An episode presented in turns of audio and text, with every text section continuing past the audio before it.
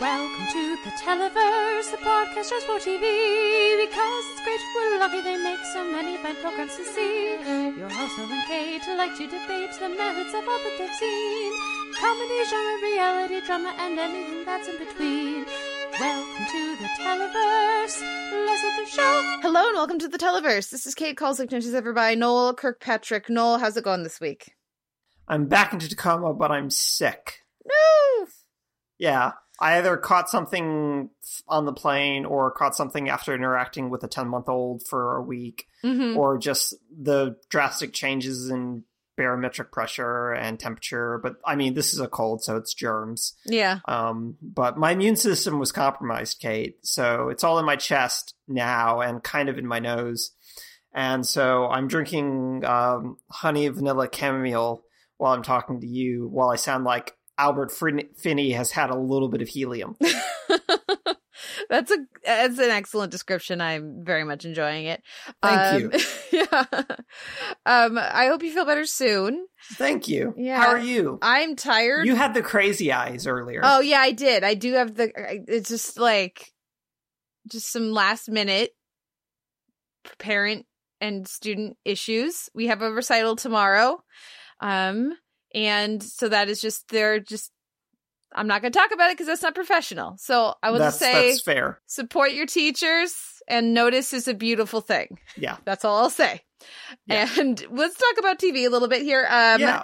Let's cheer ourselves up. Brooklyn Nine-Nine and Superstore both renewed this week, which is fabulous. I wasn't necessarily anticipating hearing about Superstore or Nine-Nine this, this quickly. Yeah, I, I in particular, Brooklyn Nine-Nine was something of a question mark for me. I felt kind of confident about Superstore just because N B C seems really keen on that show. But Brooklyn Nine-Nine, I figured, was going to kind of be a one-and-done sort yeah. of issue of, like, we saved it, thank us by watching it, and now we're done. Mm-hmm. But no, we're going to get another season of it, and I am very, very happy about that. Yeah, me too. Especially considering that this season has been just so strong. It has, though I was not hot on part of this week's episode, and we'll talk about that in our Week in T V. I look forward yeah. to your thoughts. Um, but we also did hear the start to the end of an era. The yes. first of the C W superhero shows is being, uh, not canceled, but is ending. After, mm-hmm. uh, so Arrow will be coming to an end with a final uh, final season of ten episodes that I have a feeling will wrap up right around our big crossover. How about that? Yeah. Yeah, it, it's funny how that timing worked out, isn't it? Yeah. Since the crossovers are normally around episodes eight or nine, typically, and they're only doing a ten-episode final season. Yeah, seems kind of funny. Um, no, uh, this this seemed a little expected to me, um, just given the fact that Amel was probably done. Because well, his contract was probably only for seven. You you also um, literally predicted this when we were talking about the, the crossover. You you specifically predicted this would happen. So yes. Yeah. yeah. And uh, about two weeks ago, there were a lot of rumors circulating about the Arrowverse in general, um, particularly next year as a result of, in part because of the crossover and what it could mean, but also because of movies that are in development as well. That there are rumors circulating around that, like, Legends of Tomorrow is probably not going to get past next season, which is not a surprise. Just, you don't need tea leaves to know that that show's not doing well ratings-wise, and it's probably kind of expensive, even though it's very, very good. Um, but the other bigger news is the fact that rumors were going around that they were think that they've been mulling rebranding Supergirl as Superman, um, in light of the uh, um, impending Supergirl movie. And um, that, and then that basically the Flash would be the only of the original um, Arrowverse shows still standing come next season, which seems weird when you consider the fact that there's also a Flash movie coming out. But Ezra Miller has also said that they addressed the fact that there are other Flashes in his movie, which I guess is good enough for D C to go, well, audiences won't get confused by that, but they might get confused by two different Supergirls. So they have... meh. They have literally yeah. established within their worlds that there are, like, endless other alternate realities. Why is this confusing to them? I don't know. Um, I think it's mainly just, like, brand control. Like, you, you, you're still watching Arrow, so they weren't allowed to use Suicide Squad mm-hmm. in their Suicide Squad-themed episode. They had to use Ghost Squadron or something yeah, like that. Ghost Protocol or something, something like that, yeah. Ghost, yeah. And so that is also, like, one of the reason why they couldn't do it is because of the Suicide Squad film franchise. And so Warner Brothers keeps a really tight leash on these folks. So that's why these rumors were circulating. Um, Arrow's cancellation wasn't really mentioned in those things, but it seemed so likely. Mm-hmm. So, yeah. Yeah, yeah. That's just, like, there are reasons to end a show. I mean, it's been going for quite a while, but, like, people might be confused because there's a movie and also a T V show is a stupid reason. That's that's yeah, not a good it's reason. A, it's a deeply stupid reason, but it's one that Warner Brothers has really latched onto for whatever reason. Um, and I don't see um, A T and T changing them any at all, since A T and T is sort of, like, taking a little bit of a hands-off Mm-hmm. approach with Warner Brothers, the movie studio, whereas they're, like, just getting all up into the business of the television stuff because apparently they think they know how to run television. Yeah. I mean, don't get me yeah. wrong. I will watch the crap out of a Superman show with, you know, the, the Superman and Lois that they've established. Right. Which is one reason they think that they established it when they did. Yeah. But that would be a spin-off show that is not Supergirl. So, yeah. like... That's, I will be pissed if they take away Supergirl to give it to a man. Like, yeah, pretty much. Wow. Yeah, that, that I figured that was going to be your response. Yeah. It should, it should be, be all, everyone's response. All right-thinking Supergirl fans' response. So, yeah. Woo, let us know what you think about this, listeners. I was yeah. not anticipating. I like I, my brain just wouldn't go there. It, right. It wouldn't make it, like, if they wanted to end Supergirl and as part of, like, their re like launching it, they're trying for Batwoman and some of these other ones also do a Superman show, sure, but to, like, be like, no, we're gonna take some of the characters and we're just gonna, like, oh wow, yeah, okay. Also, they'll need to have a baby. Are they gonna actually do that, do you think? Uh, gosh, who knows? I mean, these are just rumors that were circulating. Um, some of them were, like, less, re- less reputable sort of sites, but mm-hmm. they're also, like, given just the way that things are maybe shaking out with the Crisis on Infinite Earths, you can definitely see them sort of doing that. And they can also, if the universe just gets literally rewritten somehow with mm-hmm. Crisis on Infinite Earths, what baby? Yeah, yeah, it's true. It's true. We'll see what happens. Oh, man. Okay. Well, now I have a new thing to ponder, and as yeah. I as I look forward to the you know the next year of uh, the next season of, t- of television. This week at the end of the podcast, we're going to be talking about uh, Leaving Neverland, of course, the the high profile documentary about allegations of uh, child sexual abuse um, perpetrated by Michael Jackson. Uh, that's an intense conversation, but one I was really glad to have. Yeah, and it's really powerful type stuff, and it's a really good discussion that I think the. you and I have about it. Yeah, and of course, uh, content warning, trigger warning. If you yes. are sensitive to topics of, uh, you know, abuse and and uh, child endangerment, uh, sexual assault, of course, these topics come up in our conversation of the documentary. So maybe give it a pass.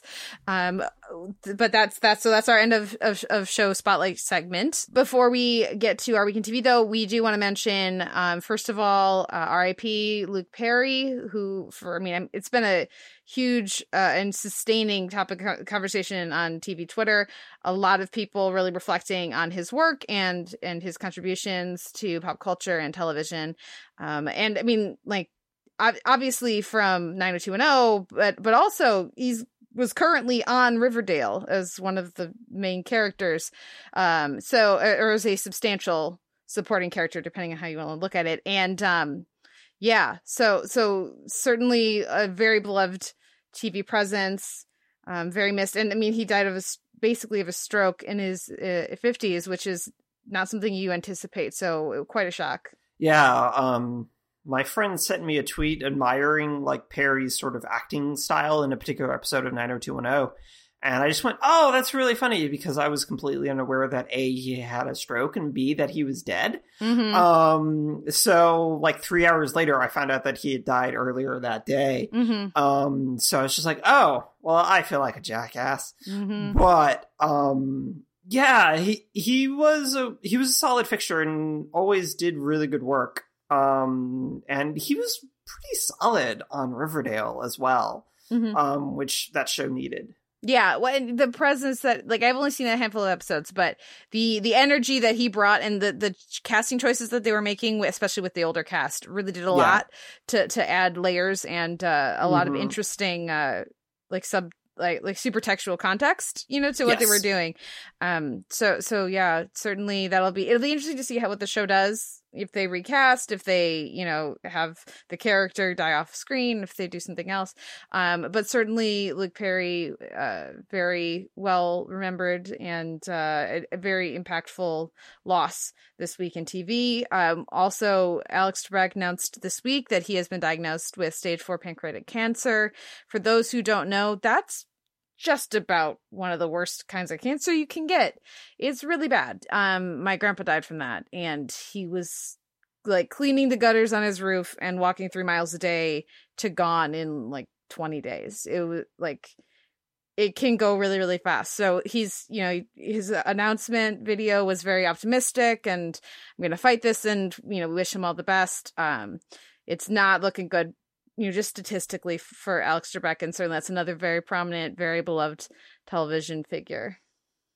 Yeah, uh, his announcement video was uh, both, oh, I'm crying, and then now I'm laughing because he's joking in his Trebek way about, I still have three years left on my contract, mm-hmm. um, which is so just delightful. Um, but then this, similar to Perry, resulted in an outpouring of like Trebek burn videos, which I always appreciate seeing shared, um, particularly the one where none of the contestants know any anything about football. And Trebek's just like, all right, guys, let's just keep going through this.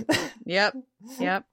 Um, so our thoughts uh, are with Alex Trebek and his family and hopes for, for recovery. And, you know, it does happen. So we're we're all pulling, of course, for him and uh, to, to, you know, recover as best he can. And hopefully he'll be, you know, finishing out that contract with all of us over the next several years. But we will, you know, see what happens. Um, let's get into our week in T V. We got a lot of T V to talk about this week. And, um, it's a very heavy, serious uh, topics here. So let's abruptly change tone by listening to Bob sing about Jimmy Pesto's underwear from this week's episode of Bob's Burgers. Um, I think I, I think we're calling this Pesto in My Pants. Yes, that's what I'm going to call it. Yeah. Yeah. So this is a song from Bob's Burgers. We'll be right back with our week in comedy. I'm doing a dance because I got pesto in my pants. I'm doing a dance, cause I got pesto in my pants. My burgers would not flip, my spatula had yips. But now I have no more care, it's tight Italian underwear. I'm doing a dance, doing a dance, cause I got pesto in my pants. Give it up, give it up, give it up. I'm doing a dance. Again, that was Pesto in My Pants from Bob's Burgers. This week in comedy, we're going to talk about Fresh Off the Boat, Trentina. Then I'll talk a little bit about S N L's uh, most recent episode with John Mulaney and uh, Thomas Rhett. We'll talk Bob's Burgers, the friend, the Fresh Principal. Uh, I just, I love that title. Then we have Grownish, Face the World, and we'll run things out with hashtag Brooklyn Nine-Nine, the Golden Child. Those who are on Twitter will know the spelling of that. Okay, let's go to Fresh Off the Boat. Um, it's, it's been a while since we talked about this one, and I I, you know, this was a really strong episode. I really enjoyed it. I'm, I was waiting for them to reveal that it was Trent's sister in that episode because, like, it seemed like a the, the clear thing that they were overstepping, they're skipping over, and I'm glad that they got around to that and they didn't just like abandon that storyline. Uh, I really like the follow up we got here. What what did you think of Fresh Off the Boat? I really like the follow up too. It. It does it does something that this season has been doing really nicely, which is like pushing Eddie into uncomfortable sort of maturity moments. Um, this season has been doing that a lot, like with the driving and having to drive people everywhere, or talking um, Emery down from his uh, frustration with the fencing type stuff. Or to this of like realizing that he just kind of gives up on things and he needed a girl that he kind of liked to kind of make him realize that. And Lewis then going, well, no, that's exactly what you do. You do this all the time. Mm-hmm. Um, and so as, as the show has sort of struggled to figure out what to do with um, Eddie as it's progressed, um, watching them this season in particular figure that out and really mine it for solid comedy, but also like some really endearing sort of character growth. It's it's been really delightful. So this episode in particular, I think, worked really well in that regard to do something both silly and also to maybe push Eddie towards realizing he wants to be a chef. Have we forgotten that that's a thing on this show? Or I don't know if how he, closely they're going to keep keep to that. I, you know, that was the other thing I was going to mention is that I enjoy the way that they toy with that and play with that, mm-hmm. and the audience's awareness of Eddie Wong, um, and uh, you know, like the, the actual Eddie Wong.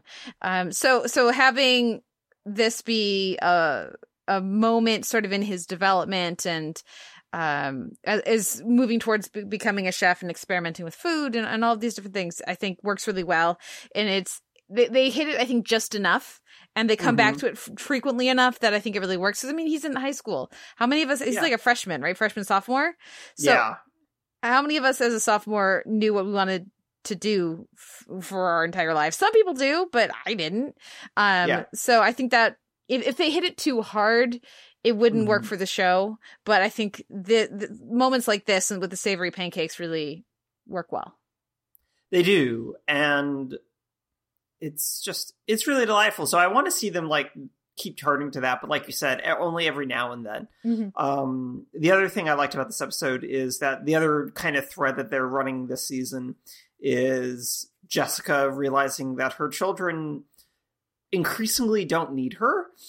Um, and that her ability to hide her f- fat failings from them is like becoming more and more difficult to the point where she's faking going for runs, mm-hmm. um, by spritzing herself in the face, um, to mimic sweat. But this episode was just really funny in that regard as well. And I really like how they're sort of addressing sort of the kids growing up in a different sort of way for parental anxiety uh, than we necessarily get to see on these kinds of shows. Um, and watching her sort of like have to come to grips with these in increasingly ridiculous ways that basically boil down to, Constance, we need you to just pretend like you don't know how to run. Um, it's just really, really fun. And this, this entire season has just been really strong um, overall. But I think Trentina just distills a lot of the things that they're doing really right this season. Yeah, I loved how terrible she was at running, and mm-hmm. like as so like I went to go see Captain Marvel uh, this morning, uh, and mm-hmm. and I noticed after a while that I had was just sitting with my my leg lifted up a little bit, so my other leg could like I was just sitting funny and gave myself mm-hmm. cramp, like like as if I was wearing heels, like my my uh, my foot was like you know. Yeah, yeah, yeah, yeah. Yeah. And, and, and, and I moved and my, my calf was like, no, no, no, I've given you a Charlie horse for no reason. Um, so when she just like instantly dies, I was like, I can relate to that despite having run marathons before and everything. But like, you know, in my own way, I thought it was delightful and really well done by Constance Wu. And I, I enjoyed the, um, just like how committed she was to it as an actor, how how fully committed she was to Jessica being terrible at running. Um, so yeah, I thought that was a lot of fun and certainly a nice uh, added element to Jessica as we know her. Mm-hmm. So yeah, especially when she goes over to, to Honey, who's on bed rest, to involve her in her running scheme. Uh, she's like, uh... Bed bed rest. Yeah. We just did a whole plot about me sitting on the sofa watching The Sopranos. What yeah. what did you miss? yeah, yeah, indeed. But no, it's it was a fun episode, and um, mm-hmm. uh, even just for for Lewis, you know, Lewis loves love and imagining the the half ginger, half Asian babies. Um, so beautiful. Yeah, so rare. Good times. Um, I also really enjoyed S N L this week. Mulaney hosted again for it was for a second time, and it um, it was terrific. It was really fun. The monologue was just like fantastic. Uh, I loved that they did a follow up to the Lobster Diner sketch. Now, did you remind me? Did you see the Lobster Diner sketch? Do you know what I'm talking about? I did. I did not realize that they did a follow up to it, follow up to it. Um, so I'm very upset that I didn't watch Bodega Bathroom. Um, yeah, because I watched a bunch of other clips from this, including What's My Name, uh-huh. which is one of my favorite hater skits. um, even though they've only done it like once before this, but it's so good. But it's so good um, that it's just like yeah, yeah. But no, I'll go watch Bodega Bathroom after we get done recording. It's very, very good. Because the, lobs- the lobster diner, the diner lobster one is so, so good. Yeah, I was talking to one of one of my uh, teacher friends, and she had not, because we were, I was talk- telling her she should go watch Co-op because she's seen the cop- the company documentary, and uh, uh-huh. then of course that immediately pivoted into this. And um, I look, I'm going to have to follow up with her to see what she thought of it. But um, yeah, I certainly enjoyed the, that. We'll be leading into our next segment with part of the the uh, Bodega Bathroom. It's got like just like the combination, and the fact that they didn't stick with one musical for this, the way that they did like okay. Les Mis, but for that right. one, but as part of the escalation in a part two, right? It's mm-hmm. like this combination of of Cats and uh and and several sure. other musicals. I was gonna say that, but I don't actually want to like ruin it. There's like a Willy Wonka Cats situation with the Bodega Cat, of course, but then sure. some other ones get roped in, and you're gonna enjoy it. Um, so I'm Mulaney has shown himself to be an a, a superb S N L host. Hopefully, he will keep popping up every year or two. Um, because they, yeah, they have this drawer of old sketches, I guess, is what it seems like it is. Uh, that nobody else could make work, so they they seem to when they're with him. So that was that was a lot of fun. I also really enjoyed the the to have and to have not sketch. Oh, that they did. That that was his Bogart was delightful. Um. I think my bit was McKinnon just cracking constantly. It was just very good. In my, I think he was doing Bogart, like you said. I saw some people saying he's not even doing a Bogart impersonation. I'm like, no. Okay, you can think that. Yeah, you can think that. He totally is. Yeah, yeah. That's not Mulaney.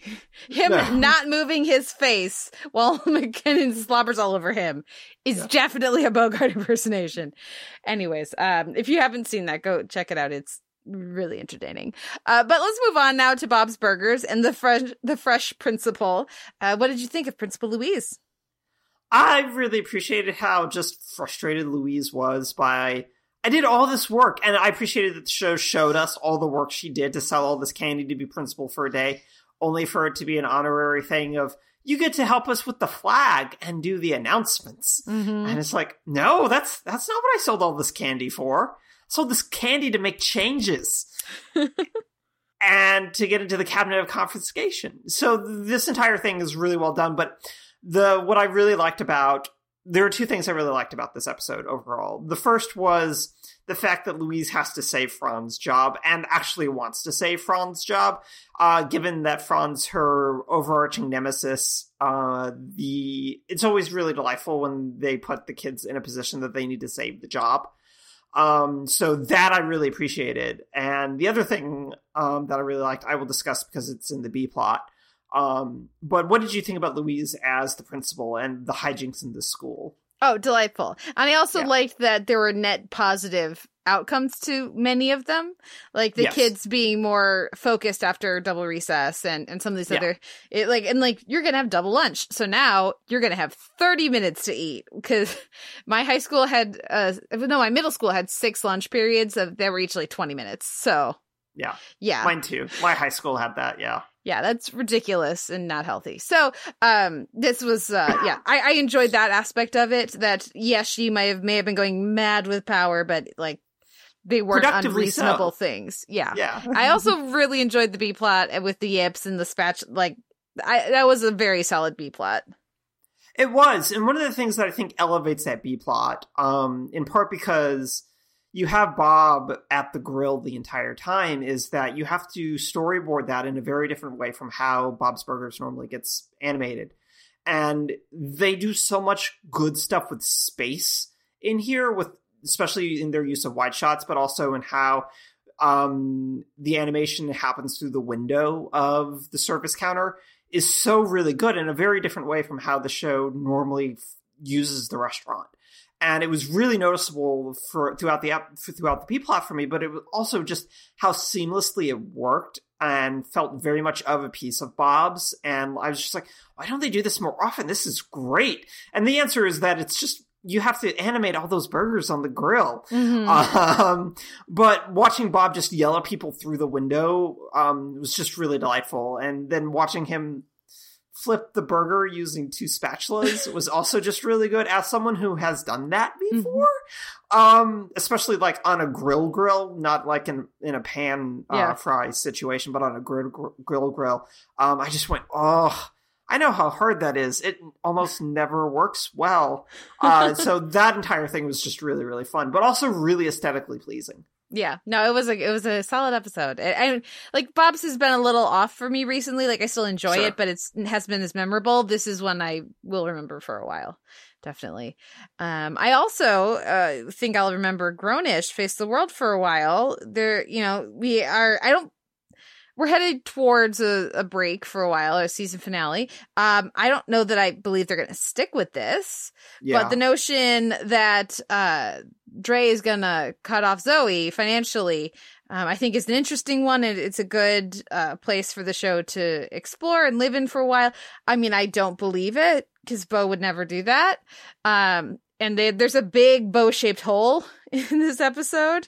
Mm-hmm. That, so, so that part of it doesn't work at all, but I think that the uh what, what we do get here with Zoe and with the other characters I think is is effective and, and does work well. I also completely buy Dre just showing up and and like doing what he does here, inserting himself in her life, and and while he has very good reasons to be concerned and and and all of that, like just deciding he doesn't like her boyfriend and therefore he's gonna pull her, cut her off financially when that's nothing he has ever done and that's not something that she is prepared to know how to handle, um, is very in character. So what, what did you think of this one? I, yeah, I think that the bow-sized hole was my big sticking point with a lot of this. Um, I understand like coming in, seeing your daughter in this kind of plush apartment. Um, he didn't see it originally. Mm-hmm. Uh, um, Um, and what they did to get it that way. But um, I think that the, it all feels very Dre, but it also just feels very overly reactionary in a way that doesn't, that immediately makes you question whether or not they're going to stick to it. And while I like a lot of the concepts, like you said, of like, all right, well, how does Zoe pay for stuff now?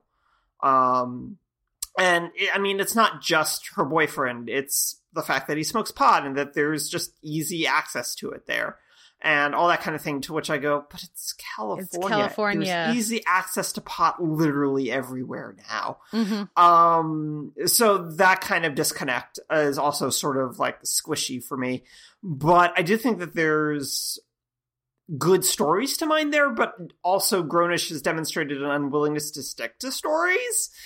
And that makes me a little antsy about how much follow through we're going to get on this. Yeah. So it's sort of a wait and see sort of approach that I'm taking to this. Um, even if the rest of the episode is generally an okay capper to a number of the other plots that were circulating through this first half of the season. Um, but legitimately, I think my favorite part was the stinger where Pops just takes the kimono. Yeah. And goes, "You're not getting this back. What size shoe are you?" Just like, that is Pops. Yeah, that was yeah, that was that was very fun. I really enjoyed it, and the the two of them just bonding over fashion. Like, yeah, I also totally bought that, and yes, uh, yeah, it was it was a nice moment. Uh, I still am not enjoying the wanting to date your professor storyline. I will no. never enjoy that, and I'm not saying that that kind of a relationship can't be successful, and like, a relationship that. Where two people meet when they have that kind of a disparity in their power. And like that has worked for people and that has led to supportive, healthy, positive, long-term or successful short-term relationships, I'm sure, for plenty of people. But also it has been very detrimental and uh, uh, abusive and a an exertion of power over a person with less power and destructive for people as well. It can be both. And I think in, there's a long history on T V of really underexplored teacher-student flirtations and relationships. And granted, this is a college. And usually the, when this when shows trot this out, it's a high school. It's a young teacher yeah. at a high school. Um, but be, for me, because there's such a long history of T V doing this horribly and abusively and being like, it's totally hot that Pacey slept with his teacher or whatever, you know, these different things. Um, I'm just instantly going to recoil against it. And I'm not excited that they're doing it here. I like what we're getting. I think what everything that they've been exploring so far has been really interesting and, and it sparked some good uh, progress for these characters, but like, and growth and self-reflection and all of that. But I just, I don't, I just am never going to be excited about a show that I like doing a storyline like this. Right. And the fact that this is sort of a um, relationship that's also influenced in terms of like guidance sort of into queer culture. Mm-hmm. Um, also, like, that is also something that's explored to a certain degree in a number of narratives of like that first sort of like dedicated queer relationship. Um, but the, just this just hasn't been given enough time, I think, to breathe, to get to that point of um, where it ends here with the frustration of, well, I could lose my job. And that's why all this sort of stuff. And it's just like, well, but then why are you doing this in the first place? Yeah. Yeah, and type of thing. And so Nomi's sort of reaction makes sense given Nomi's general lack of emotional maturity, but it also just, it's ill-served by the narrative as well. It's not the best way to do this. Mm-hmm. And for exactly the power reason dynamics, if it had been in some other non-teacher-student sort of way, then I feel like it would have worked a bit better. But here, it just feels really forced for the sake of conflict. And yeah. That's really frustrating. Yeah, indeed. Well, and it's, again, this is, everything we're getting with Nomi feels completely in character and is working really yes. well. But uh, we know professors. Those are really hard jobs to get. Anything that's a, even a decent job in, in academia. Maybe not at this school since... Yeah, since Charlie. Since Charlie is like the dean of students or something. Yeah, but, but it's supposed to be a good school. It's yeah. supposed to be a prestigious and expensive, uh, but st- I think state school, right? Those yeah. are hard jobs to get. I don't buy this teacher jeopardizing that. I mean, like, if they were newer, if they didn't have a real sense of what it would cost. I mean, I also know of professors who have had to switch schools because of getting involved with students. Not their students, but students in different departments that they didn't even teach or interact yeah. with, and still having to like leave the school. Like, I don't know them personally, but I know of them. And so I just, I, I don't buy it from this teacher. This teacher seems too aware and yeah. uh, savvy for that. So we'll, we'll see where it's going. We'll see where it's going, I guess. Any other thoughts on Grownish? Uh, no, but I'd much rather t- you tell me about what you thought about the Brooklyn Nine-Nine. Yeah, elbows up, guys. It's time for a dance-off. Forearms all the way. Famous Brooklyn Nine-Nine fan Lin-Manuel Miranda came on uh, the show this week as one of Amy's, like, seven brothers. Mm-hmm. And uh, fabulous casting. Super fun.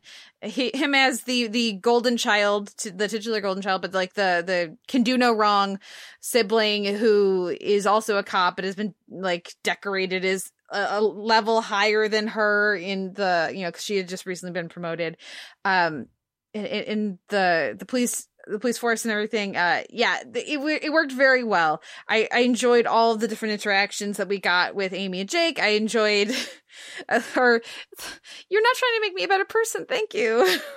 Whatever it was. I think that whole part of it worked really, really well. And the whole B plot I hated, even though it was funny. Because it's just, The the show has gone further and further into this ridiculous, over-the-top, very sitcom-y place with Holt and with some of these other characters. And you could, you can't get more ridiculous and sitcom-y than what we have here, which is uh, like an acting competition between, uh, between you know, well, it turns out three of the characters, um, with Boyle, like, running the strings and doing it. Like, I... It just felt so fake, and it, it felt so far from who these characters actually are. Um, and just, it was really disappointing because as I was watching it, I was enjoying it. They were, it was funny. They were doing a good job, but I just, it was also at the same time I was going, but that's not how these characters behave. Um, so yeah. I felt like they were being let down. Yeah, I, I really agree. I think that the loosening up of Hold is generally okay, but here it just goes a little too far. Mm-hmm. And I understand, like, this concept of, like, playing uh, potential, like, snitches against undercover sort of things as a police tactic.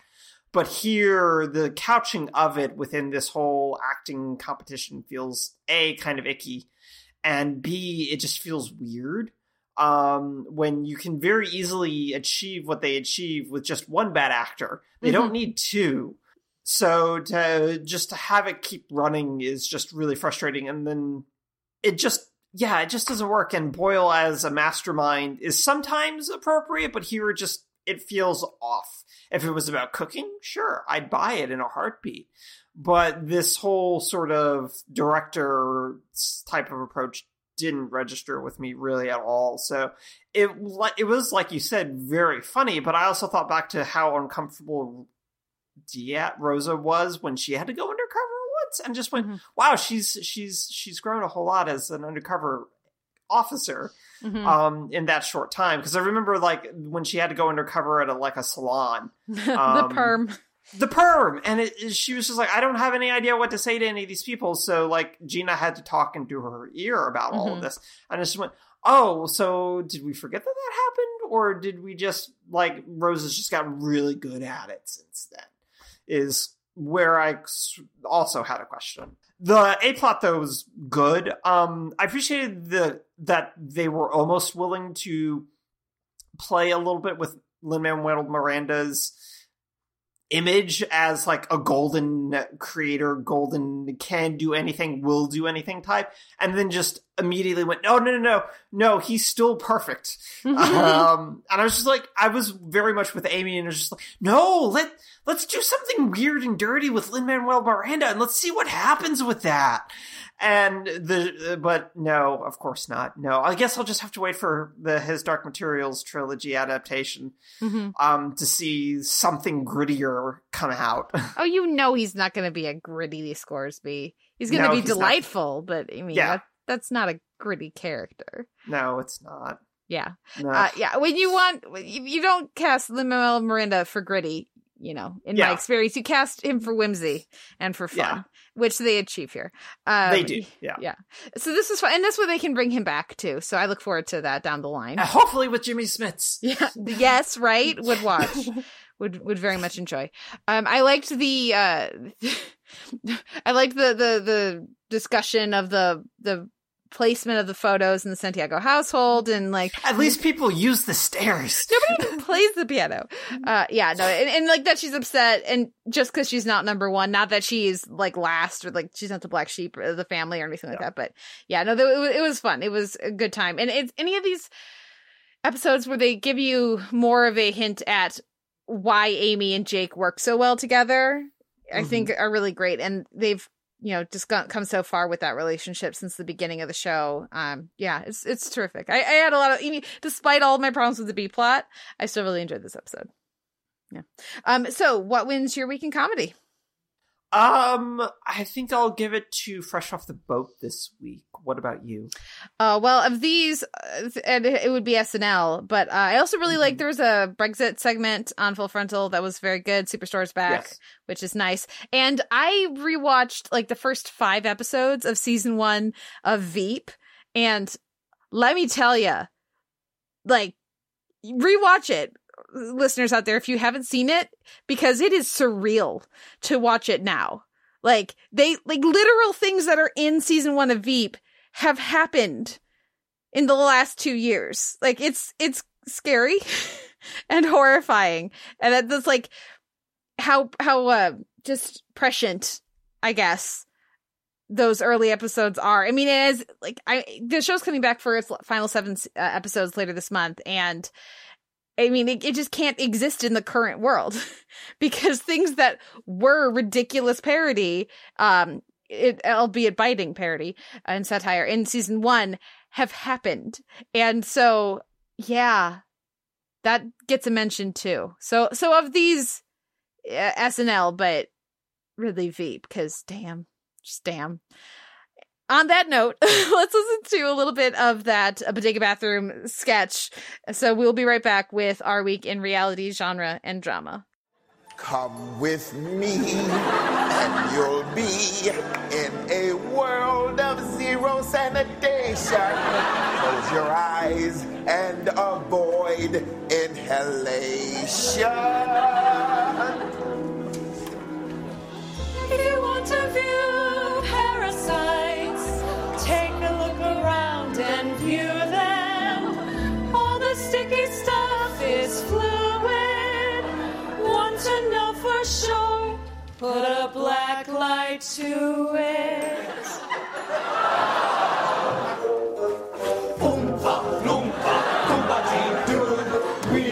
Troubling bathroom for you. Oompa loompa doompa dee dee. We got an F from the C D C. What do you get when you sit on that seat? Swine, H P V, and a wave of heat. Where are you at? Getting desperate like that? The sink is a swimming pool for rats. I don't like the looks of it. That was the bodega bathroom. Never, never use the bathroom at a bodega. Um, sketch from S N L this week. This week in reality, uh, reality genre and trauma, we're talking about Drag Race. Uh, this week's episode, Good God Girl, Get Out, but also looking at the season premiere. Now that Noel's had a chance to catch up with it, we're also talking Black Lightning, The Flash, and the finale for I Am the Night. So, uh, first of all, some thoughts on Good God Girl, Get Out. You can read my review over at the A V Club. I, I had some thoughts. So, so this they did this acting challenge in, in the second episode, which is a terrific change of pace from All Stars four, where they did the acting challenge last. So there's fourteen queens. there's it, it really like separates the wheat from the chaff. You can see who does well and who really struggles. Um, I'm gonna. I, I have. Um, I'll be curious what you think about this. the The parodies that they do are Get Out and Black Panther. Okay. And they yeah. give Black Panther to the team that is like half white queens. And so, and then the person who's casting it puts the, so you see, you end up with white queens wearing Afri- African tribal like face paint and uh-huh. costumes. Like they're not, nobody's in blackface or anything like that, but it just feels weird to me. Um, doesn't feel right for me to see a, a white person in tribal makeup. Uh, and I, it, I, I'm not sure how I feel about it, because are you going to say that you can't parody something? You can't take a drag twist on something? Because that's like that notion of something being uh, elevated above the rest of pop culture and something that like cannot be mocked or cannot be like had fun with is like, to, that seems like that's completely antithetical to drag in general. The idea mm-hmm. that part of drag is that anything can... So there's that, but and but then there's also, okay, but there's like so few black superhero movies. And this is a you know, Black Panther's movie specifically about African and black excellence and heroes and culture. And you're giving that to white queens. And it's not the queens. They don't they didn't pick which show, which one they were going to get. You know, like I'm really not sure how I feel about it. So I will look forward to your thoughts if you have them next week. My thought initially is, maybe you didn't choose well producers. Yeah, right? Yeah. Well, and they, you know, you know they love controversy over at Drag Race too, and uh, I, you know, I just, I don't, yeah. I, I, I put that, I don't put that on the queens, I put that on the producers, because they're the ones who set up the challenge. Um, so yeah, I will look forward to your thoughts. Tell me, though, what you think about the set of queen, oh, hmm, before I forget, also, uh, there's a discussion in the Drag Race community. Uh, Silky has been accused of assault by a fellow queen. Um, not not on Drag Race, but in the past. But then th- that it seems like that person also then came forward later. They didn't want their name out there and said that everything's been blown up too out of proportion, and, and that that person is, isn't like coming for Silky or anything. Like so, like I don't. It's very. We're waiting on more reporting on this, listeners, or at least I am. Uh, that's why it's not in my review at the A V Club, because Silky has not made any sort of public statement. The person who initially reported this to like a, somebody they know is doesn't want to didn't come forward to it, doesn't want to pursue anything else. So I'm trying to just respect that, but we will let you know if more comes out with that. So with that having been said, what did you think of the season eleven premiere? Right. So listeners, to like give you a little bit of context, um, I'm always going to be a week behind on Drag Race because it airs Thursdays at like nine o'clock, and my person and I like to watch it together. So I'll have never seen mm-hmm. it when Kate and I record on Fridays. So you're going to watch it after we record? Yeah. Yeah, I'm going to watch it like tonight after Kate and I record. Uh, so I'll always be behind on Drag Race. So I apologize for sort of that slowness um to my personal life, but those of you with partners who watch the same thing, you understand how this goes. um um so I like the premiere pretty well. um I thought the, the introduction to having fifteen queens was kind of just a lot. It's too many queens. It's, it's too many queens. It's way too many queens. And I couldn't remember how many we've had in the past, but my person looked at me and went, is it always this many? And I just went, I don't think so. I really don't. It's the but, most ever.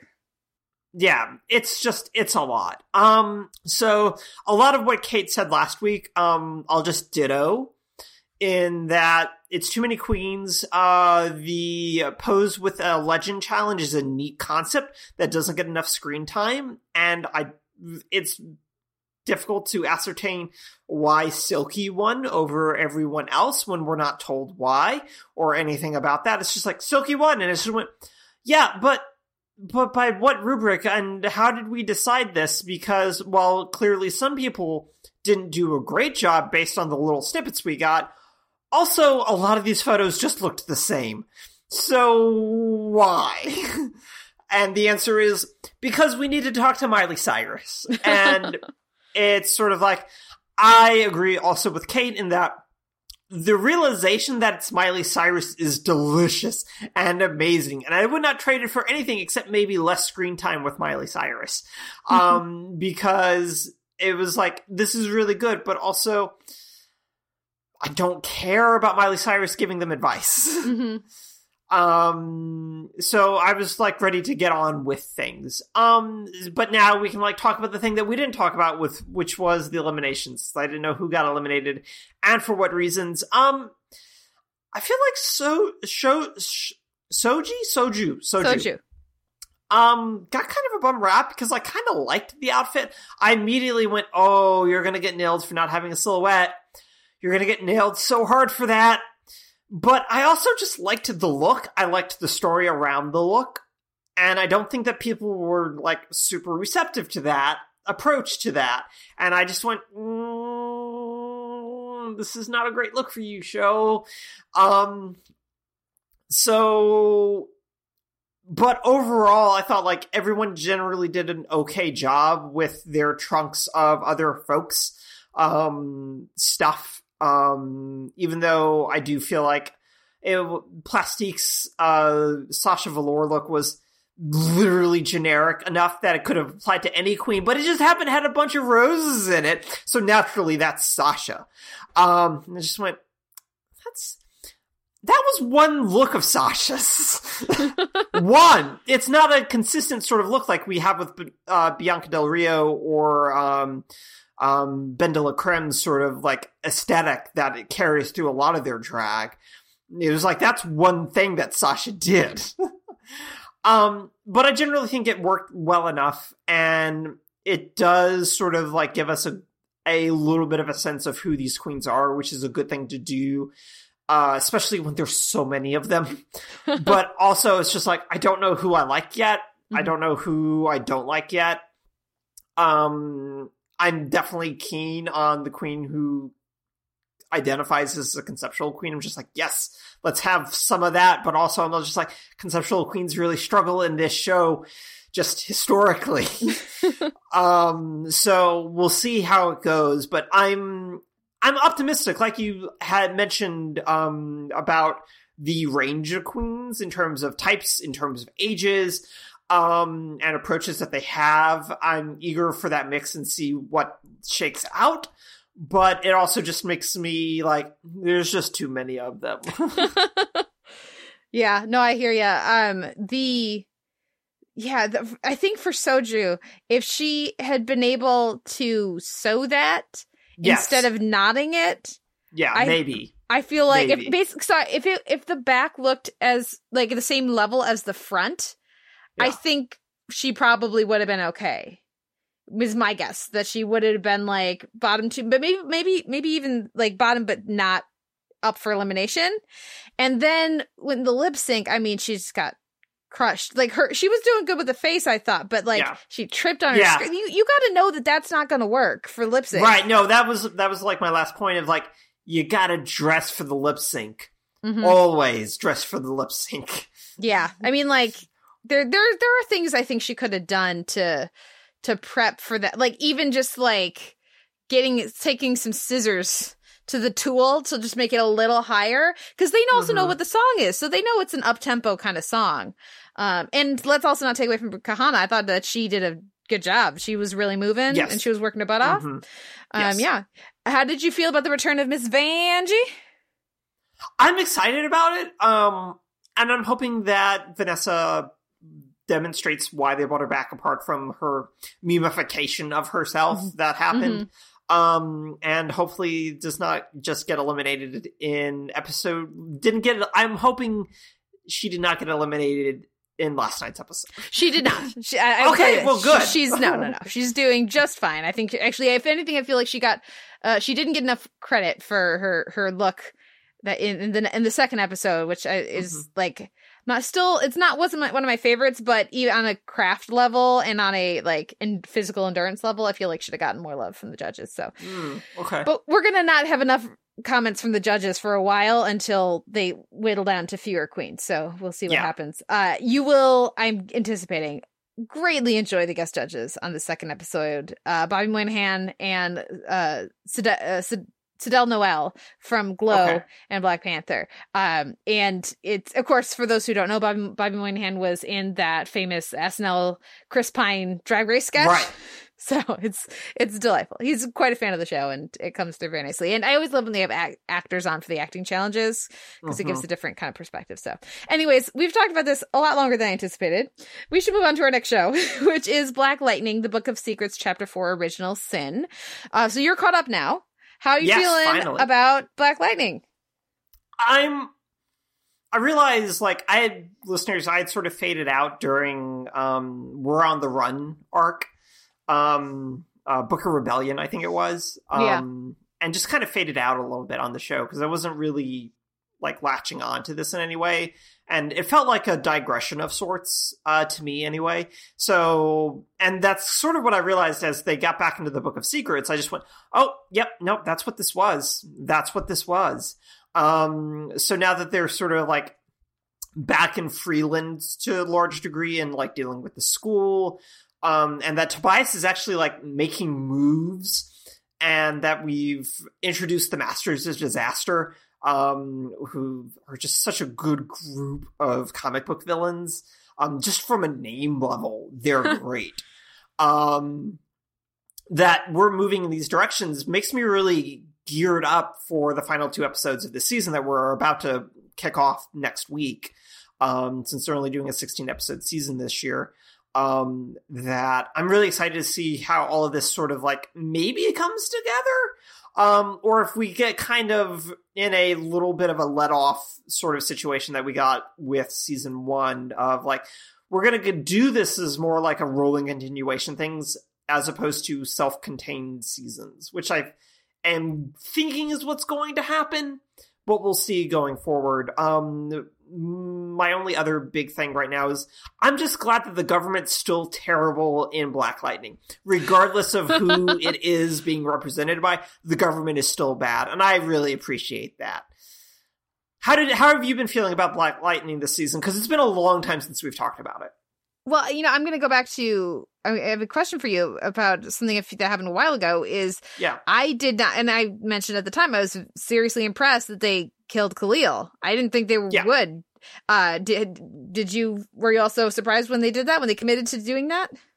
I'm really glad that they committed to doing that. Um, in part because it just provides a lot more like emotional resonance that the show needed, but it also allowed them to get back to the community Um, in a way that I, in a really organic sort of way, um, even though it involved killing off a main supporting sort of character.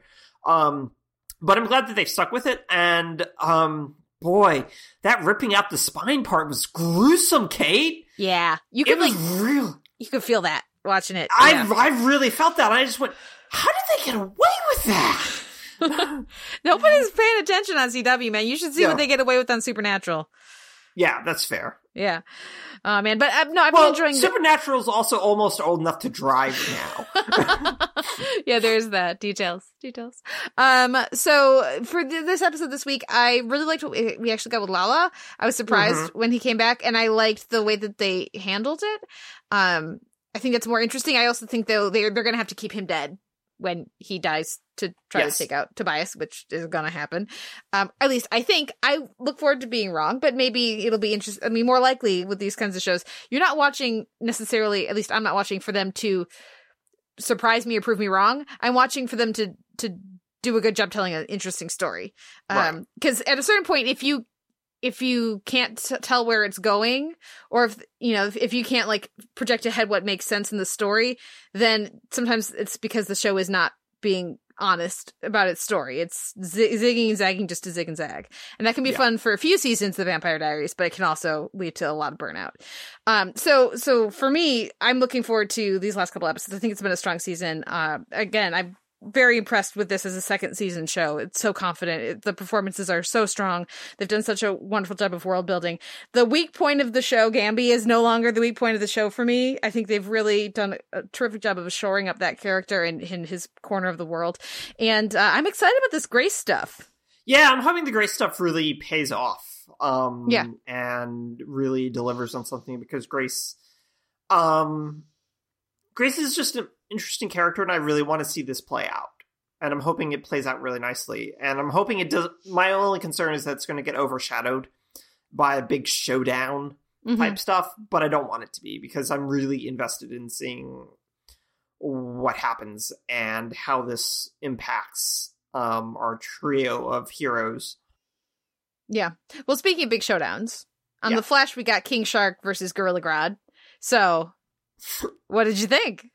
I mean, I came in just because I wanted to see two C G I creatures punch each other. And boy, howdy, did I get to see two C G I creatures punch each other, complete with like a lot of blood, um, to the point where I also went, how are we getting away with this? Oh, right, because it's a giant shark man and a gorilla is how we're getting away with this.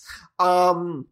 It's very silly, um, and it's very standard Beauty and the Beast sort of narrative type stuff, um, but it's fine. Um, it's mm-hmm. very enjoyable. Um, I guess, like, my question for you as someone who's still watching The Flash is the degree to which this whole conversation about Barry administering the cure without his permission is playing into tensions on the team, if at all.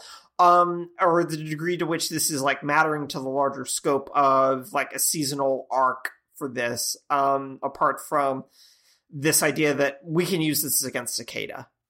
Yeah, um, they didn't have nearly strong enough a reaction in this mm-hmm. episode. And and I think the reason I feel that way is because, and they, I mean Sisko and Caitlin, and the reason I feel that way is because I saw Barry's face, and I saw... contemplative face and s- remark to Nora about how we have to change how we're fighting, and like he intended to do that the whole time. It was yeah. not because of, you know, like, and and they don't know that necessarily, because he was not as clear with that as he could have been, um but I think that that is some that is about as as core and central as you can get for a scientist. Yeah. Um. To like that, that. That's about as core a betrayal as you're going to get, and um, it is not given enough weight here. And also, I don't see a way that this doesn't lead to, like, making a cure like this is going to be weaponized, right? It's it, yeah. It's gonna be, and it's like for characters that are just dangerous to everyone they're around, you know. And really, is this the conversation we need to be having right now in an anti-vaxxer world, um, with measles outbreak outbreaks everywhere? Um, but I don't see a way, a world in which, or a show in which uh, Cicada wants the cure. Uh, right. And so then it becomes a question of, do we force the cure on him? And if we don't, then we, then instead we watch as he keeps killing people, you know, like... I'm not looking forward to them all agreeing that Barry's right, which I feel like is the only way that the storyline can really go. Yeah. Uh, so that's, uh, yeah, I, I'm having trouble with it. I feel like him doing this, Barry using the cure as a weapon against someone who has not asked for it in this episode, feels like the, like, like because they did that, that, that means that the storyline has to be going somewhere else for the end of the season, you know? Whereas mm-hmm. if he didn't use it now, then it would be building to him using it as a weapon at the end of the season. So I'm not yeah. really sure where they're going with this, but um, I do think that they have written themselves into tricky territory. I don't know that I they can believably work their way out of it. Yeah. It seems like it also provides a way for Carlos Valdez to leave. There's rumors circulating that he's wants he he's, he's done. He's ready to be done. Yeah. Yeah. Jeremy Jordan-esque sort of like, I'm done yeah. type of thing. Um, yeah. So, yeah, I can see this as a way to do that. Um, everything else about the episode um, seemed fine, but it also just like... the show's so much still at war with itself in my brain of like, we're going to do something really silly. We're going to have a shark and a girl fight each other. But we're also going to have this very serious conversation about consent and ethics mm-hmm. of scientific experimentation and do it in a very serious way. And it's like, I don't know that you're able to really reconcile both of these things as well as you think you're doing, and you're not. Yeah, yeah, indeed. Uh, though the most important part of the episode, clearly, Joe's back. Yay! Joe's back. Yay! Yay. Yeah, I appreciate the show's dedication to, yeah, Wally left. He's just going to hang out in Tibet. Yeah. Well, and, and also them just like in his first scene back, they just like keep having him stand up and down on the couch. It's like, oh, I'll go get the baby. No, you sit back down. No, I can like like I swear he like stood up two, three times in that scene. They're like, hey, his back works again, guys. Yay. Yay. We're so happy he's back. Uh, which was, you know, we are so happy that he's back. Um, our last episode of the week in T V is I Am the Night, which had its finale, Queen's Gambit Accepted. And Uh, how do you feel like this this season ended? I, I or the show, limited series, miniseries, whatever you want to call it. I was uh, rather underwhelmed with the end of the show. What did you think? Yeah, I think that this is probably one of the. Here's the, here's the weird thing is though I think this is one of the better episodes that the show ended up putting out. Mm-hmm. At the same time, it's remarkably rote. Um, we've got a serial killer monologuing. We've got a harrowing escape. We've got uh, the monologue being about art and not being understood and all this sort of stuff. And then like a last minute run sort of a, to save or um, save a character. And it just all feels really pat, but it's also at least well done to a certain degree. But there's just not a lot there there. And that basically encompasses the entirety of the show, um, especially when... they frame this um, with uh, race riots happening in Los Angeles um, and to try and tie it back to this sort of sense of racial identity that was sort of at the core of the show for like two episodes and then kind of drifted away and then come is supposed to maybe come roaring back somehow within this um, last episode. And it's just very difficult to swallow an attempt to try to maybe provide some weight to this, which I think is what they're wanting to do as a, like a backdrop, but it, there's no connection there. It's just very amorphous sort of stuff that I don't feel like tells us anything about either of our two main characters or about Los Angeles in the sixties, sixties at large. And so it just ends up being like, wow, Chris Pine's really good in all those barroom scenes. And that's about it. Yeah, I don't think the whole the pieces ever came together into yeah. a whole with this series, and uh, there's a lot of really interesting and compelling pieces. But this, I mean, and obviously this is not a determinative factor for whether a show is good, but for a story that is based on true, at least to some extent, and when each episode is bookended with like sh- pictures of the actual Hodel mm-hmm. family and like for more on, you know, this actual historical figure, you know, kind of stuff. This is all fabricated for this last episode. And that's part of why it feels so pat and so yeah. cliche, because it didn't actually happen. And the other stuff did happen, uh, at least a lot of it. And so when we get the villain monologuing, and we get the plucky young heroine, you know, getting a retort in. Yeah, exactly. Yeah. Like that f- doesn't fit with the other stuff that we saw. Um, it's not as interesting. And the, the, it also felt like the show wasn't sure who the, the main character was, mostly because they got Chris Pine. Yeah. And so then he should be the main character, but Fauna should be the main character. So like it started with it being her story, and then it became his story. And in the end, they tried to go back to it being hers. It didn't really work. I, nope. I didn't think, um, but it's a shame because there's a lot of really compelling stuff here, and there's some really good performances. And I mean, the actor who plays Hodel is really creepy. Yes. really, really Get good that job. Man- Get that man on Mindhunter when it comes back. Yeah, absolutely. absolutely. Um, so, yeah, it was disappointing because uh, I don't know. I mean, I don't know what other ending you would do. Yeah. But I feel like they needed to have a stronger sense of that in the early writing phases when they were, like, yes. arcing out how the pacing was going to go. Um, yeah. So, so I mean, it, the overall impression of it was that it was fine with some really standout moments and performances, and uh, it's a shame it wasn't more. Yeah, yeah, there just needed to be more there, but it all, it just needed better construction and structure, mm-hmm. especially when you've only got six episodes. You have zero room for error, and they just made a lot of, especially unforced errors. It felt like of. Why are we doing this? Why are we doing this? Well, we wanted to go to Hawaii, and the Hawaii stuff's fine and important to Fauna's narrative, and also to see Chris Pine in heart-shaped sunglasses. Mm-hmm. But there's just th- the sense of dramatic resolution just doesn't come through enough. And it's really, that's what this basically boils down to, is that there's not enough resolution. And when you have Fauna wandering into a fog of stuff back towards like Los Angeles, and Pine's character walking into the darkness of some unknown, it's like there's something you're trying to say, but you don't know what you're trying to say. You're just saying something here, and it doesn't mean anything. Mm-hmm.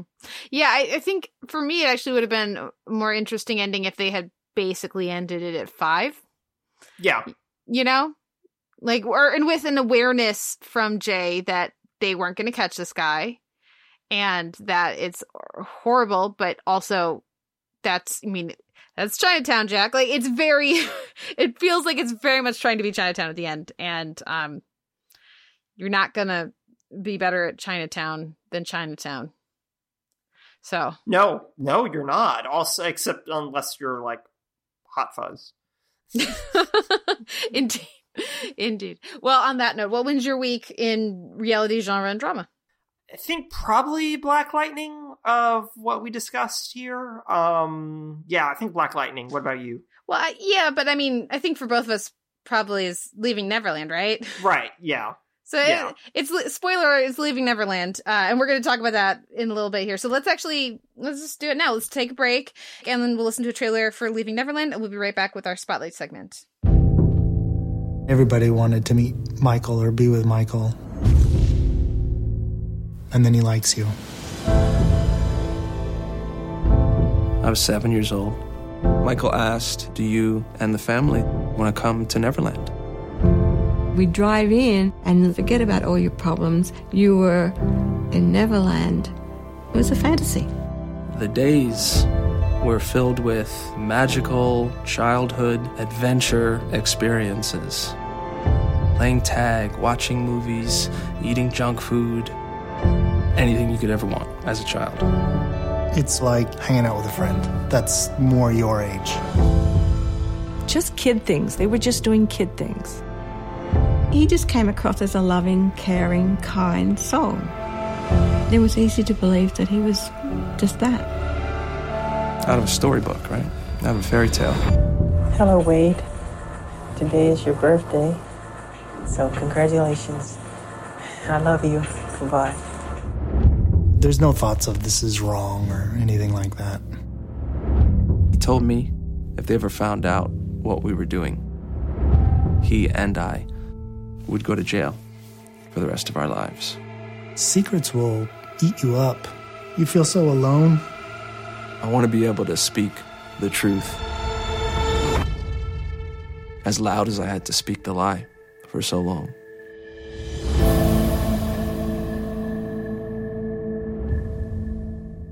That was a trailer for Leaving Neverland, the documentary that aired on H B O this past week, chronicling abuse at the hands of Michael Jackson of two people, Wade Robson and uh, James Safechuck, who have come forward to tell their story. I did not realize just how soon this was airing, because I remember when it, you know, aired at Sundance and it got picked up right away for H B O. I thought that it was going to be further out. So, um, you know, we had just talked last week about these documentary series and uh, how... like how, how much prestige they're getting and how much attention they're getting, um, not just for for view, viewers and ratings, but also just critical acclaim. And so following up on that, we have this expose uh, documentary. This is one of the most buzzed about documentaries I think we've had in quite a while. Uh, how did, did, you know, were you planning to watch this? I mean, I, I watched it right away. You know me, I keep putting myself through these intense documentaries. Um, Were you planning to watch this, or did you kind of see that I watched it and you were like, oh, "Okay, let's let's get some searing truth"? What what did you th- you know, and and how effective was it for you?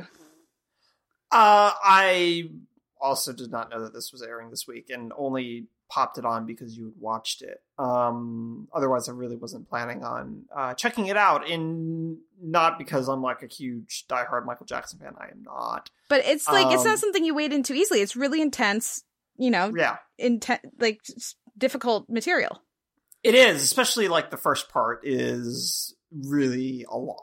Um, that being said, it was also one of those things where I don't know that I just watched it in sort of a detached state in some way. Um, but I both stories are deeply, deeply disturbing. Um, and. It's to the documentary's credit that they don't shy away from that, but that they also don't shy away from how the abuse sort of like spread out basically between amongst their families, which is also like a really key point in all this. Um, and how Jackson managed to um, basically place himself, particularly um, I think the particularly the Safechucks, yeah, Safechucks family, um, since they were located in the States uh, for most for all of this, whereas uh, Robson's um, was only just it was much more it was a much more tightly knit thing with the Safechucks.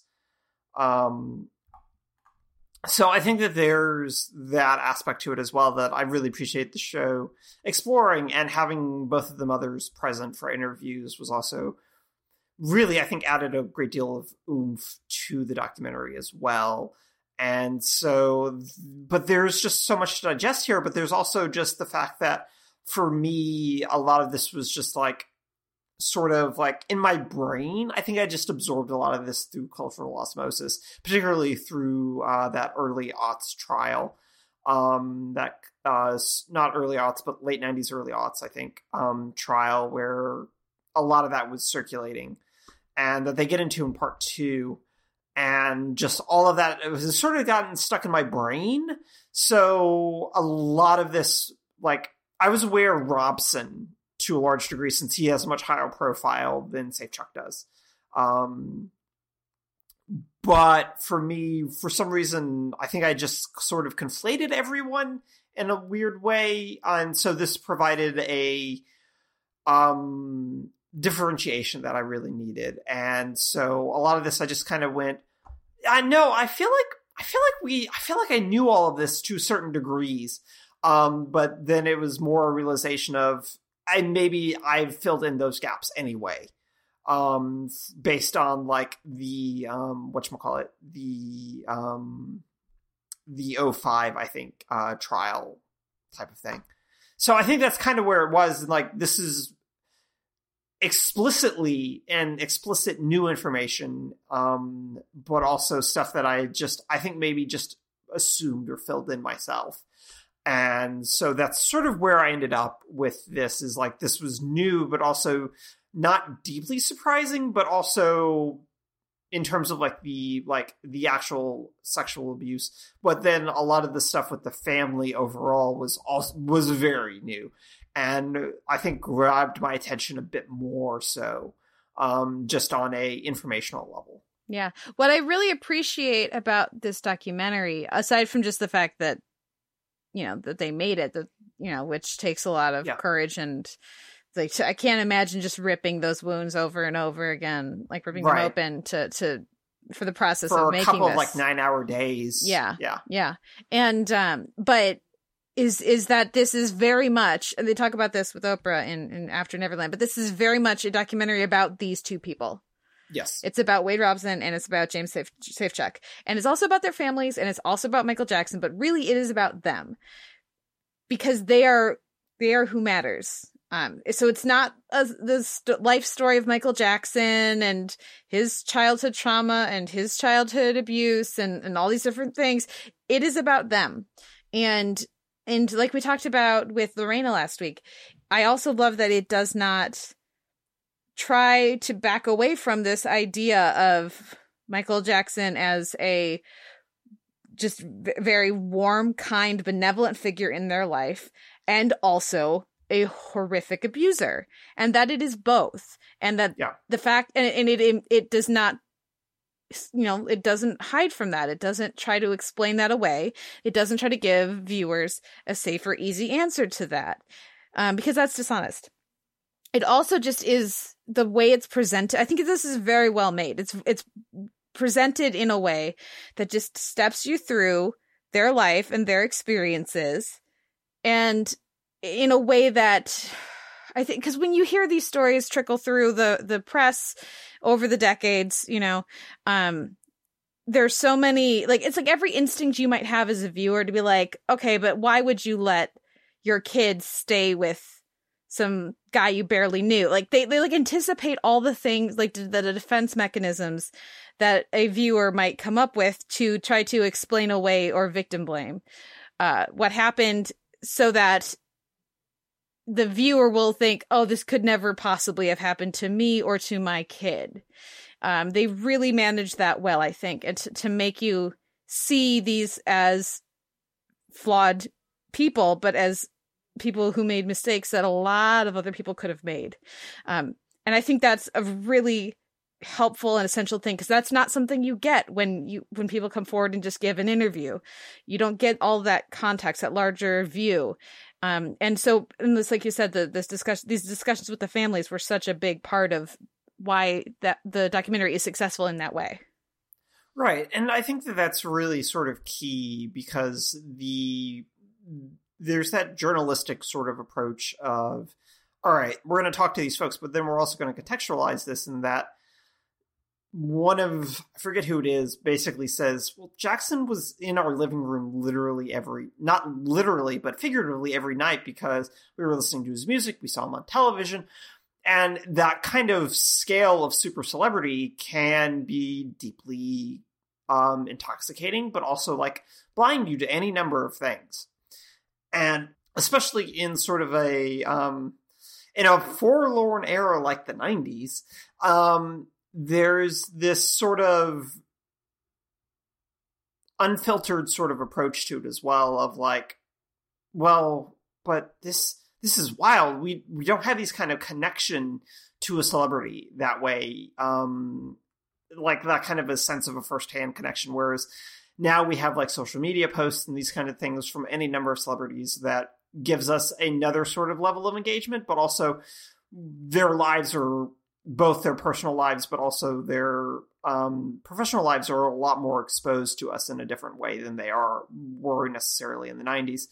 So the intoxication and charisma of Jackson and the situation of it, especially given maybe like their socioeconomic status versus Jackson's, also like plays a part in this as well, I think. So all of this, I think, is really well connected, basically, in explaining why you would, why either of these families would engage in these things, from either it just really triggered a maternal instinct in me to, I really wanted my son to succeed in this industry that he had a keen interest in exploring and becoming a part of. And those are like the two threads for both of these mothers of what they were thinking about while these things were sort of happening. Mm-hmm. Yeah.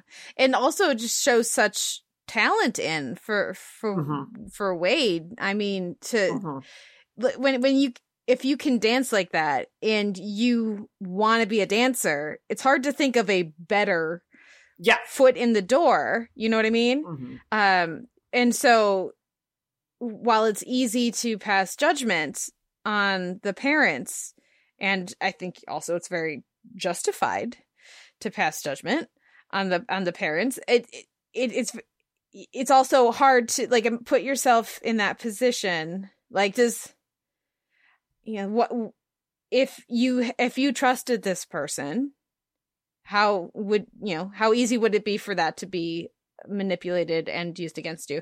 And uh yeah the the again the pacing, because it's four hours, right? Splitting yes. it up over two nights was a very good move um for H B O, but I mean I can't imagine, like, it was an intense viewing experience watching it. Like like I watched it back to back on H B O Go, but I had had like a little downtime. I can't imagine what it was like watching it at Sundance, like with right. a full theater like that. Like, that must have been an intense experience to, to watch that with other people. Um, but having, like, I think it's paced really well. I didn't notice the four hours for me. How did that work for you? Uh, I noticed the four hours to a certain extent. Mm-hmm. Um, I think that there's easily like half an hour's worth of slow moving aerial shots of the ranch and of Los Angeles that we could probably have done away with. Mm-hmm. Um, that serve some purpose that I haven't like been able to quite figure out, but also just feel sort of exhausting after a certain point. Um, and don't nec- aren't, aren't exhausting in like a productive way, at least for me. So I think that there's a three, three and a half hour to three hour version of this documentary that exists somewhere. Um, but generally I'm okay with it overall. I think that the content is good enough um, and compelling enough that it justifies its runtime in a way that mm, sometimes the, like Lorena didn't necessarily or couldn't necessarily justify. This generally, I think, does enough. Yeah, it doesn't feel like, you know, we talked about it with Lorena that it felt like, at least for me, it felt like they spent too much of the first episode trying to trick you into feeling one way so that then they could pull the rug out and have you feel another way. And they don't yeah. do that at all in this. No, no. Their, their approach is very clear from the beginning, which I also appreciate in terms of a... Again, goes back to this more sort of journalistic approach of like, we're not doing a true crime journalistic thing here. We're doing a journalistic thing here. So we're going to give you our lead and we're not going to back away from that lead in any way, shape, or form. And we're not going to necessarily, we're not going to have anyone from the Jackson family or the Jackson estate weigh in on this either. And we're not going to talk to Culkin. We're not going to talk to Corey Feldman. We're not going to talk to anyone who's basically like, yeah, no, it didn't do anything to us, so you didn't do anything sort of thing, or how dare you do this, H B O. Mm-hmm. Um, the entire litigation, by the way, around um, the Jackson estate and um, H B O is really interesting. Um, and I encourage people to sort of explore this, because one of the things that the estate is claiming is that H B O's nineteen ninety-two agreement to air a concert mm-hmm. breached their one of the clauses in the contract in which H B O agreed to never, ever, ever, ever disparage Jackson's public image, which in a contract in nineteen ninety-two is a, I feel very telling on some level that that yep. was included, but B, that this is something that the Jackson estate had on hand real quickly to sue H B O about. Um, so I'm really, I'm really compelled by all of this. And I feel like there's a not much smaller movie to be made about the reaction to this. Yeah. Well, I mean, they'd never for a second pretend you don't know what you're watching. Yes. You, you clicked watch, you know, and that's, this was going to be a high profile documentary as soon as they started making it, right? There's no way to get around it. And, um, and again, like I said, for me, it's very compelling, uh, and well done. I remember uh, a while back watching, so you think after Robson had come forward, cause I, you know, I knew him from some of the choreographing he had done on So You Think You Can Dance. Right. I remember seeing them do a Michael Jackson number and uh-huh. just being confused, like, wait, but didn't one of their choreographers like come forward recently with allegations against Michael. Like, why aren't why are they citing? Why are they using paying Michael Jackson money? And when one of their people, like, wow, really, wow. Um, I appreciate that. As far as I'm concerned, you can't watch this documentary with anything approaching an open mind and come f- come out with anything other than this happened. Um, yeah. And I, I really appreciate that, because, like, apparently that's something that needed to happen. Yeah, that, that like, something like this, you know, people still were not sure about. Like, this, like the people who were not sure about R. Kelly, who hadn't really looked into it enough or were choosing to not, you know. You can't watch those R. Kelly documentaries and come away with a different conclusion. There's just too much testimonial, too much uh, evidence from the p- experiential, like people talking about what ha- they experienced, but also in, in the R. Kelly case, too many, too much physical evidence too, to come away with any other conclusion. And I feel that way about this one as well. You can't watch this and just be like, oh, they're all lying and faking it. Like, right. Yeah. It, no, it's really difficult to turn this off and go to say exactly what you say. And then there's also the cynic in me, but also like the good planning sort of in me is like, yeah, but we're going to do the after show with Oprah. Mm-hmm. And that it gives it like a massive amount of legitimacy in within a cultural and media landscape of like, no, Oprah signed on on this. Yeah. And that provides a great deal of legitimacy, especially in circles that may otherwise sort of defend Jackson to a certain degree. And so also by framing it within uh, Oprah's own, like they make a big deal about Oprah doing two hundred seventeen hours worth of episodes of the Oprah Winfrey Show about sexual abuse, uh, which is a startling number of episodes when you stop and think about how much, how many, how much, how many episodes she did over the course of her time. Um, that this also provides a deal, a great deal of like, no, this is something that she's concerned with, and that she, upon watching this documentary, went, oh yeah, I want to be involved in this in some way, shape, or form, and does it by having Robson and the director, uh, Reed and then Safechuck on to do like a conversation about, and also like feel sort of shore up a de- de- line of defense, basically. Yeah. Um, against them, as uh, against accusations that they're making it up, or against people who just kind of refuse to accept it. And to have this also come out in the current landscape of a Time's Up and a Me Too sort of thing, um, also helps to bolster the reception of this. If this had come even maybe ten years ago, it would have been written off, I feel like, mm-hmm. even given the uh, fact that their stories really line up very well um, and are told independently of one another, um, which helps us also their case. Yeah. Well, and I also think the I think the special was very well done. Mm-hmm. Um, and having like, I would never have thought of this, but but filling the audience with abuse survivors mm-hmm. was really very powerful. Because every time the, the camera would show the audience, the reason they were showing the audience is that you were seeing a range of reaction and usually recognition from some of the people. The yes. the reactions, um, you know, and it wasn't, there were certain things that everybody seemed to respond to and like have a, like a nod of recognition to. And then there were other things that some of them did and some of them were just, you know, like listening.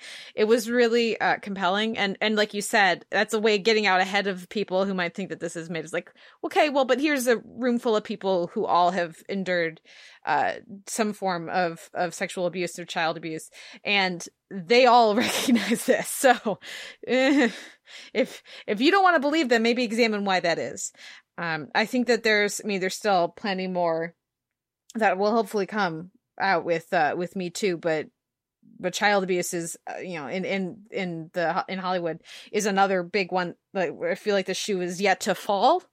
Um, yeah. And hopefully this will help more people feel like they can come forward. Uh, but I, I thought that, you know, Oprah did a terrific job interviewing them. I, you know, it was interesting seeing some of the reactions, because, of course, Twitter was filled with people who didn't want to believe it or were reacting against. And to see some people, like, there was a split between people who were saying this was B S, between people who said they believed Wade, but they didn't believe James, or they believed James, but they didn't believe Wade because of how they were acting and because they were they were in different places. They are in different places, it seems, on their journey to, you know, recovery right. and, and, and trying to heal and, and, you know, keep working on their their mental health and emotional well-being. And and so having, again, that that audience full of people Uh, who can react. Having having a few people in the audience that she can go to, that Oprah could go to when she sensed that they needed a little break on the stage was really smart and and worked really, really well. Uh, having the director up there so that, again, they could ask him some questions so it wasn't just another hour-long grilling of these two people. Yeah. Uh, it all, I think, for me, worked really well.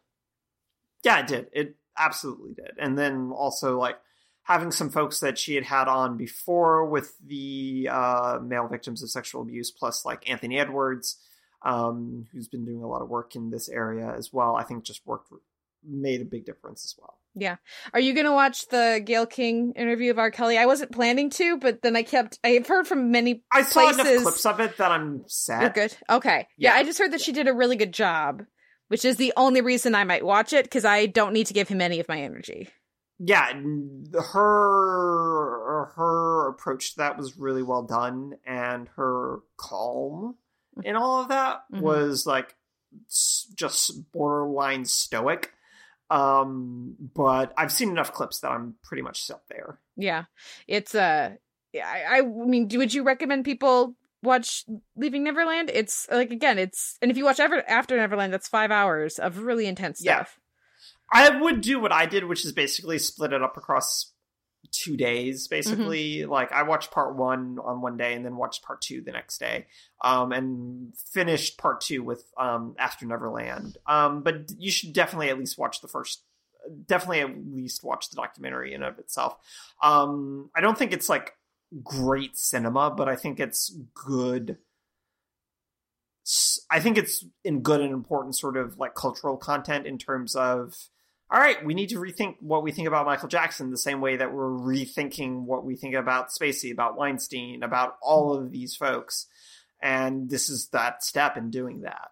Well, and especially because this is a cultural conversation that it's going to be really hard to miss. Yes. You know, like, you're there's certain ones where, like, okay, uh, Kevin Spacey's a creep. I just won't watch Kevin Spacey movies. Okay, I believe that. I don't need, but Michael Jackson cannot be erased from our right. pop culture landscape. He had too big of an impact for too long. He shaped the history and the shape of American pop and uh, pop music and, and pop culture. It's you can't just cancel his artistic con- uh, contributions because it has just it's already baked in, you know. Yes. Um. So, I think if you're at all curious or interested or want to be able to engage in that conversation, absolutely watch Leaving Neverland. If if it's gonna traumatize you or trigger you, stay the fuck away. Yeah, um, yeah, yeah. Because it is, yeah, it's like I've said several times, it is intense. It I imagine for many people would be incredibly triggering. Um, so know yourself. But uh, if if you aren't as concerned about that and you want to be in on the conversation and you know. Part of what hopefully will be a larger American cultural and worldwide cultural reevaluation of Michael Jackson and a lot of other things. Do seek it out. Oh, man. That's an intense, intense conversation. I don't know the next time we're going to have one of these documentaries like this, because there have been a, there've been a bunch of them recently, and I'm all for people coming forward with their, with their stories and with their sharing their, their experiences. Um, it's hard to think, you know, like, who's going to follow Leaving Neverland? You know what I mean? Like, it's it's such, you know, it's just, I guess it's just really telling that there are so many stories that need to be told, you know? Yeah. Okay. Um, and on that cheery note, a few show notes. You can find a post for this episode over at the televerse dot org, where you can leave us a comment and let us know what you thought of the week's T V. You can email us, televerse at gmail dot com. You can like our page and start up a conversation there over on Facebook. You can also uh, find us in iTunes with an M four A chaptered feed and an M P three unchaptered feed. We're also on Stitcher. You can leave ratings and reviews for us either place. We would love to hear from you. And of course, we're both on Twitter. I'm at the Televerse and Noel, you are? At Noel R K. Thank you so much, Kate. Thank you so much, Noel. And, oh, you know what? I should also plug. I was over on Hall of Faces uh, recently talking about Battlestar Galactica and the best character from Battlestar Galactica. Do you have, do you have a pick, Noel? Gaeta. Yeah. See, I mentioned him, but my pick was, of course, Baltar. Uh, yeah, no, Baltar's the correct answer, but I didn't want to be obvious, Kate. Well, Gaeta Jeez. is also a terrific character. Like that yeah. that was the thing, talking about Battlestar with those lovely people over at Hall of Faces, I was like, there's so many really great characters on this show. Like, this is a show where you could make a strong case for many of the characters. And we do, and that's the whole conversation. It's super fun. Y'all can go check that out. Um, but yeah, yeah. It, it it had me really wanting to do some rewatching uh, and and having some fun flashbacks to uh, playing playing drinking uh, Battlestar Galactica the board game, which is super oh, fun. Sure, sure, sure. Good times. Anyways, um, so go check that out over at Hall of, at uh, the spool dot net, I think, or .com. The Spool. Just Google it. And yeah, let let me know what you think, listeners, about these various shows that we're watching this week and, and what we should be keeping our eye on. Thank you again, Noel. I know I already said thank you, but I'm going to say it again. And thank you, everyone, for listening. We'll be back next week with another episode of The Televerse.